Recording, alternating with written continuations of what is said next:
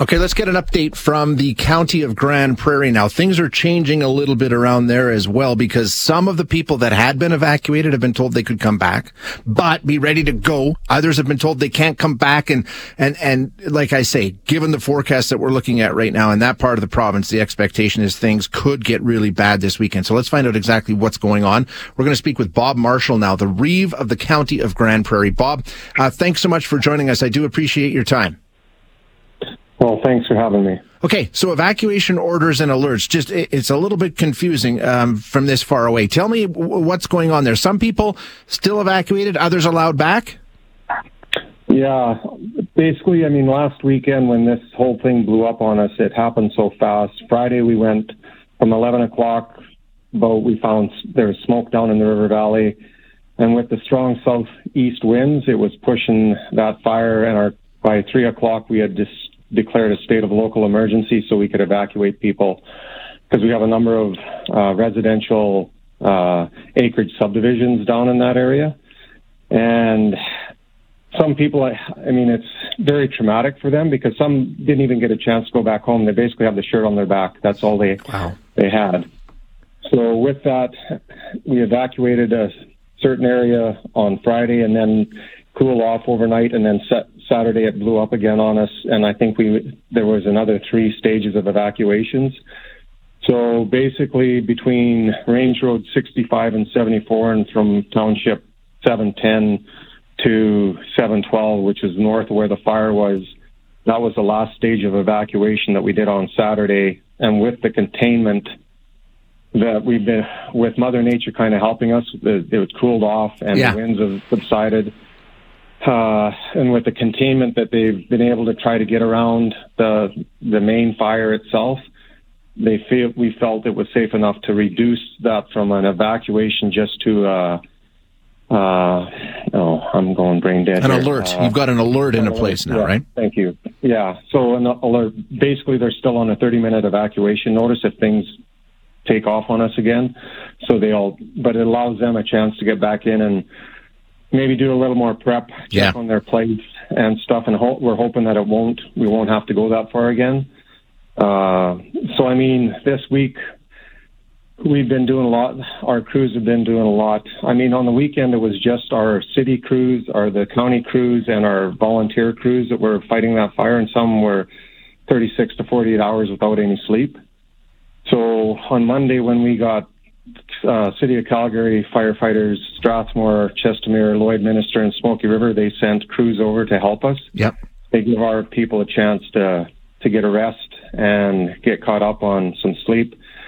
So, with that, and then now that we have military uh, personnel here as well, they can take over the perimeter and do because they're not really trained in that frontline firefighting capability, but they can do a lot of the stuff in the, the backside, mop up and, and the smaller stuff.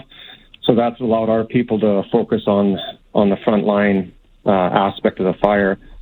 So that's been a huge help as well. And then with those extra people, it's given us a chance to get people rested. And from what I gather from our fire chief, I mean, basically everybody's on full alert right. for this weekend, uh, to, and hopefully with the containment, they've been reinforcing the fire breaks and doing whatever we can to try to keep it within within that area. But I mean, you'd have to talk to our incident command post and uh, those people to get the more more details and stuff. But yeah, I mean, you, it's been you described it yesterday, Bob, as a as a sleeping giant. This fire, like the danger has not passed here, right? I mean, it could reignite at any moment and be another no. massive problem. And that and that's what they're scared of because where it blew up on us last week was with that wind. I mm-hmm. mean, it was so strong and it was just pushing the fire. And uh, I mean, we lost four homes in one of our subdivisions, and it was. I mean, it's devastating to the homeowners, but it was also uh, huge blow to our firefighters. They did not want to lose any structures at all. Uh, they were doing everything they could to protect, but we had to pull our people out of there to protect lives. Of so, course. I mean, the other thing we want to reinforce with people is this is still an active zone, even though the wind isn't there. The hot spots are there, and we want to keep people out for their safety and for the safety of our own people as well. Uh, please, you know, work with us. This, if the winds come up, yeah, I, depending what the weather does, it, yeah, I, am not sure what's going to happen. Yeah, I mean, our fire crews are looking at all contingencies and they're doing everything they can to be prepared as prepared as they can, and they do not want to lose. They want to they want to beat this beast. Um, I, I, just saw on Twitter that uh, Danielle Smith is in Grande Prairie today, and she will be touring the fire zone uh, as part of her work to try and assess the situation. Are you involved in that? Do you know what that's going to look like? Uh, from my understanding, the information I have, she'll be they'll be taking her up in the forestry helicopter to do a tour over and give her an assessment.